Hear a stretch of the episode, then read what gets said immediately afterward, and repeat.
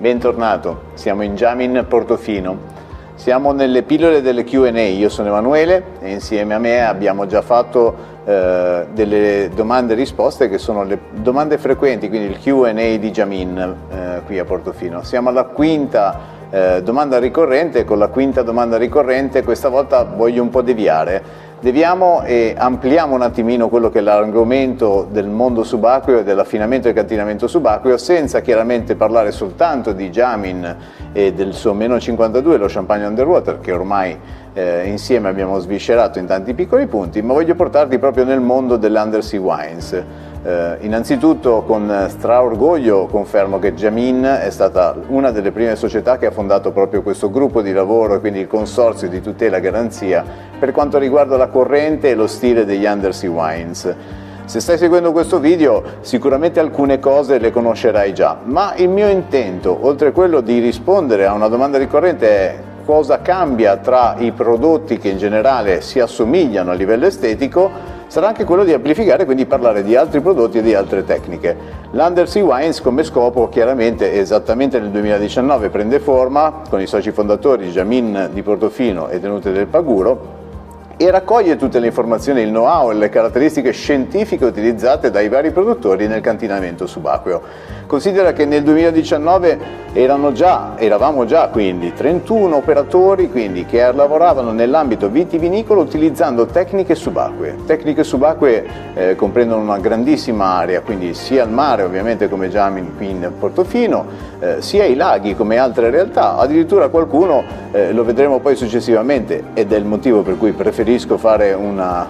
visione a 360 gradi, utilizzerà un sistema diverso ma utilizzando sempre l'acqua, quindi non un ambiente marino o di lago, ma utilizzerà magari un'autoclave dove l'acqua di mare viene depurata per sostare delle barrique. Vedremo successivamente. La domanda quindi di oggi è che cosa cambia tra i prodotti affittati in mare e che cosa c'è di diverso rispetto a quello che probabilmente può essere il primo impatto iniziale, cioè quello di avere delle incrostazioni, quindi dei sedimenti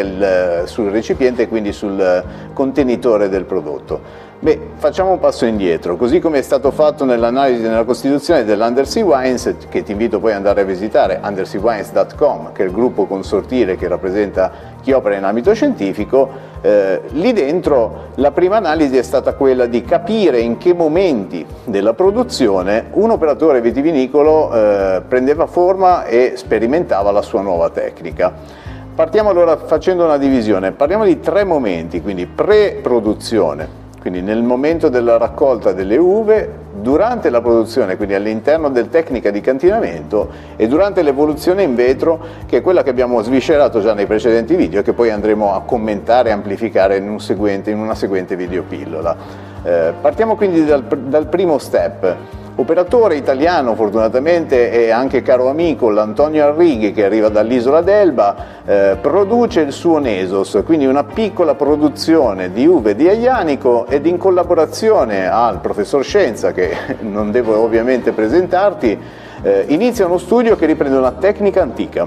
Parliamo di veramente molti anni fa e stiamo parlando degli antichi greci che nell'isola di Chios eh, avevano tra virgolette usato una consuetudine che gli concedesse e permettesse di trasportare le uve dopo la raccolta. Qual era la motivazione? Chiaramente il grande caldo, la temperatura alta eh, dava una partenza a fermentazione spontanea alle uve che nella raccolta potevano comunque rompersi, quindi l'acino si schiudeva e quindi aveva questo effetto di fermentazione. Che cosa fecero gli antichi greci nell'isola di Chios? Eh, valutarono l'inserimento di questa raccolta eh, insieme alle imbarcazioni che serviva per spostare ovviamente il prodotto prima di generare quel, quella base vino, eh, le inserivano all'interno di ceste di vimini, ceste di vimini o comunque contenitori che stessero sott'acqua.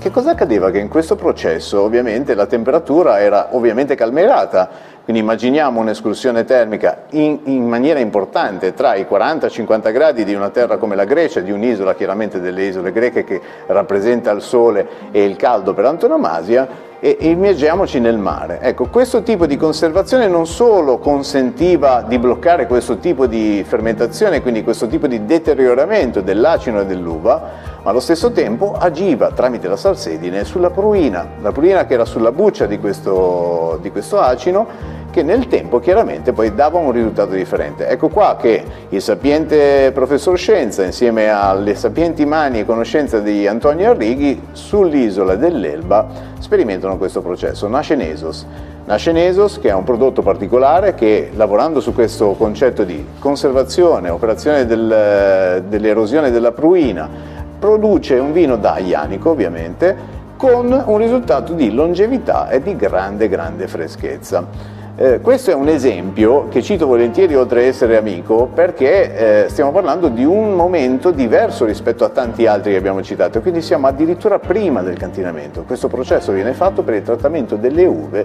prima ovviamente della pressatura. Nel secondo punto dove ti voglio parlare, portare esattamente la seconda categoria è quando siamo in tecnica di produzione. La tecnica di produzione può avere momenti differenti. Ragioniamo ad esempio eh, su un metodo classico, comunque un vino spumante, si potrebbe considerare che la pressione interna del, dell'autolisi eh, viene, tra virgolette, immersa in un fondale marino dove questo lavoro chiaramente assume un'entità differente, quindi la corrente del mare, un remouage manuale se così vogliamo considerarlo, eh, chiaramente non un gioco di pressioni come cade in Jamin perché stiamo parlando della presa di spuma e tu sai benissimo che può avvenire solo con un tappo a corona con eh, chiaramente nessun tipo di filtraggio, quindi un tappo muto, ma certamente le correnti agiscono nel costante movimento armonioso di quelle masse che sono anche i lieviti, che diventa la famosa sospensione dei lieviti.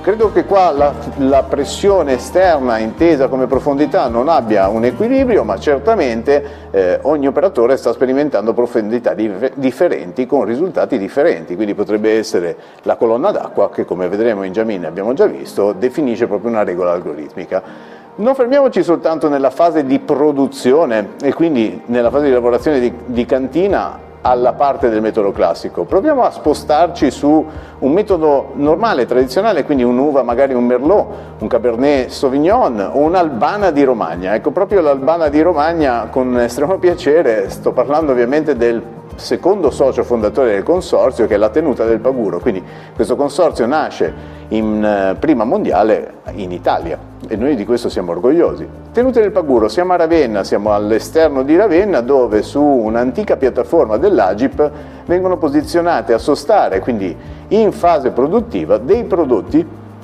che hanno un'energia compensativa in compressione. Ecco qua che il risultato di un vino fermo rispetto al risultato di un vino spumante hanno effetti tremendamente differenti. Si potrebbe dire che in quest'ultimo caso assolutamente la longevità e quindi il rallentamento del processo di, di, di, evoluzione, di maturazione è evidente. L'agente compressorio chiaramente è l'elemento chiave, quindi immaginiamo che una pressione di fondale, essendo la bottiglia, parliamo di vini fermi, in una pressione stato zero, ogni volta che raggiungiamo una profondità superiore ai 10 metri agiamo in contropressione, quindi questo tappo si muoverà in questa parte. La componente quale sarà? Sarà che l'energia andrà a comprimere la massa e legherà in maniera più eh, importante, quindi uniforme, con una grande massa energetica, anche quelle che sono le molecole, rallentando il continuo e costante processo, quindi fondamentalmente dando longevità. Una cosa molto particolare in questo caso è che ad esempio un'albana di Romagna, che è il prodotto di Tenute del Paguro, eh, inganna l'occhio perché al, all'occhio troveremo un prodotto molto evoluto, quindi un decadimento piuttosto evidente sulla parte dei colori, quindi su una grande evoluzione, ma troveremo poi in bocca e al naso invece una contrapposizione. Ecco perché il risultato è veramente molto piacevole e intrigante, innovativo. Arriviamo al terzo step, dove all'interno di un processo di percorso di affinamento in bottiglia, quindi di maturazione, si trova anche Jamin. Abbiamo già sviscerato ovviamente cosa facciamo qui in Portofino nelle precedenti videopillole e sicuramente lo amplificheremo, ma vedi che in questo momento stiamo parlando di tecniche produttive che arrivano post produzione. Quindi il concetto evolutivo, Jamin si posiziona esattamente qui, si posiziona in quelle società che operano come tante altre nel processo di conservazione, aggiungendo una regola che poi è l'effetto del brevetto depositato e quindi la natura stessa della startup innovativa che ti raccontavo precedentemente, l'elemento di isopressione. Siamo in una colonna isobarica, sì siamo sempre in fondo al mare, siamo però a una dimensione dove questa colonna definisce alcune regole. Chiaramente la temperatura costante, basata su quello che è il processo costante di cantinamento, quindi tra i 13 e i 14 gradi 365 giorni,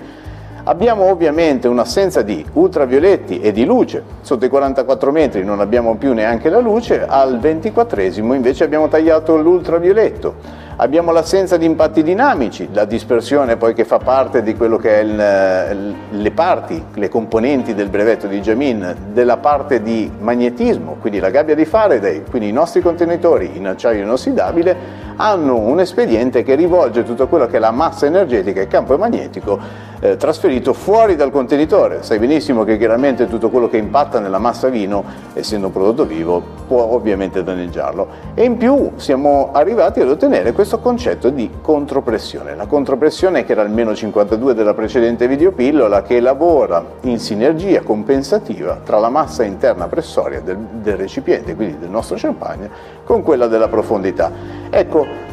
ragioniamo proprio su questo. Abbiamo parlato prima anche di tenute del paguro. Su questo argomento il risultato è esattamente l'opposto,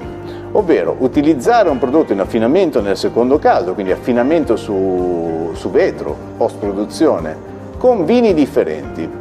in momenti differenti, in colonne d'acqua differenti, in profondità differenti, possono generare, come nel nostro caso, un processo completamente opposto. Cioè, qual è l'attesa del meno 52? Ormai l'abbiamo vista assieme, è esattamente l'opposto di quello che può accadere nel tenuto del paguro, dove si raggiunge una longevità sicuramente amplificata, invece nel meno 52 noi acceleriamo tutto quello che è lo stato ossidativo e andiamo a performare una bolla che chiaramente in natura non esiste nel vino fermo. Ecco che con queste tre riflessioni, proprio lo scopo del consorzio è quello che in realtà io voglio oggi trasferire a te, stiamo ragionando su che cosa può accadere nonostante il prodotto sia lo stesso, quindi vedere la considerazione di una bottiglia che ha il sedimento e che quindi possa far pensare che ci sia eh, uno stesso tipo di risultato e uno stesso tipo di prodotto. Al di là delle denominazioni che chiariscono già gli aspetti della natura del prodotto stesso, quindi la denominazione di champagne ci definisce i vitigni, certamente ci definisce l'area geografica, le tecniche di produzione, una denominazione italiana chiaramente avrà le sue tecniche, i suoi vitigni e le sue considerazioni di carattere disciplinare. Ma al di là di, questa, in, di questo inquadramento, quello su cui voglio farti ragionare, voglio portarti è che a parità di prodotti e di appellazione, le tecniche di cantinamento stravolgono il prodotto finale nel bicchiere.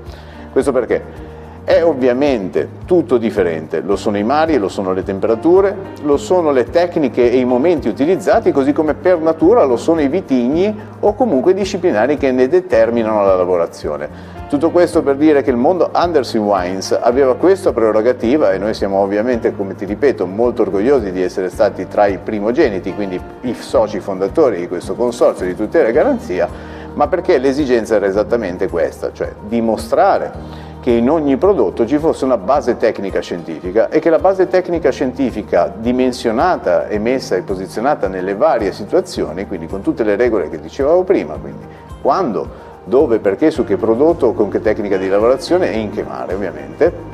o in che lago, perché non abbiamo citato questo, eh, determina un prodotto e un risultato differente. Ecco perché in questo video, eh, e ci tenevo molto molto in maniera particolare, volevo spiegare che il mondo dell'Undersea Wines è veramente vasto. Come ti citavo prima, nel 2019 erano 31 produttori, se andiamo a recuperare quello che è l'inizio della storia degli Undersea Wines, bypassando i romani che ovviamente tu già conosci, utilizzassero tecniche di eh, anfore immerse in acqua, oltre a quello che era eh, la perdita di imbarcazioni, ma per la conservazione, stiamo parlando del 2003 dove un spagnolo, che è il nostro Perez, ha fondato per primo un'applicazione di questo metodo. In Italia nel 2009 è intervenuta la tenuta del Paguro con il primo progetto dell'Undersea Wines proprio in, eh, in, in, nelle distanze di Ravegna e, e, poi da lì successivo il picco si raggiunge proprio tra 2009 e 2012 dove molti operatori iniziano a lavorare su questo. Ai giorni nostri ovviamente questo numero è amplificato in maniera importante. Eh, ritengo tra l'altro che sia una corrente di stile, così come l'ha ritenuto il, eh, il consorzio, quindi di tutela, garanzia e promozione,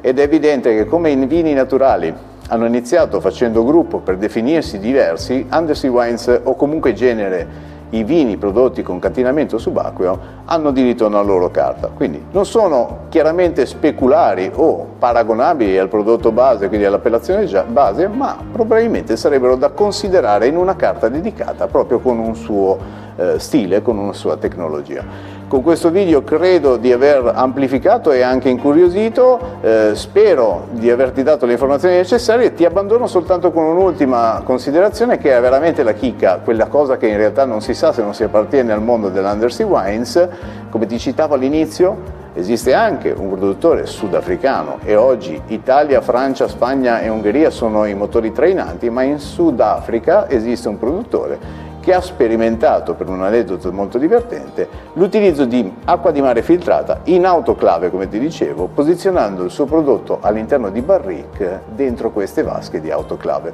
Questo è un altro di, piccoli, di, quelle piccole informazioni che grazie a Undersea Wines e chi comunque opera nel mondo del mare si possono avere. Spero di averti dato qualche piccola informazione e di aver esaurito le tue domande. Passiamo alla sesta videopillola di Q&A di Jamin. Grazie per averci seguito, come sempre se non l'hai già fatto, qui di sotto iscriviti al canale ufficiale di Jamin Portofino per avere nuove notizie e essere sempre aggiornato. Grazie.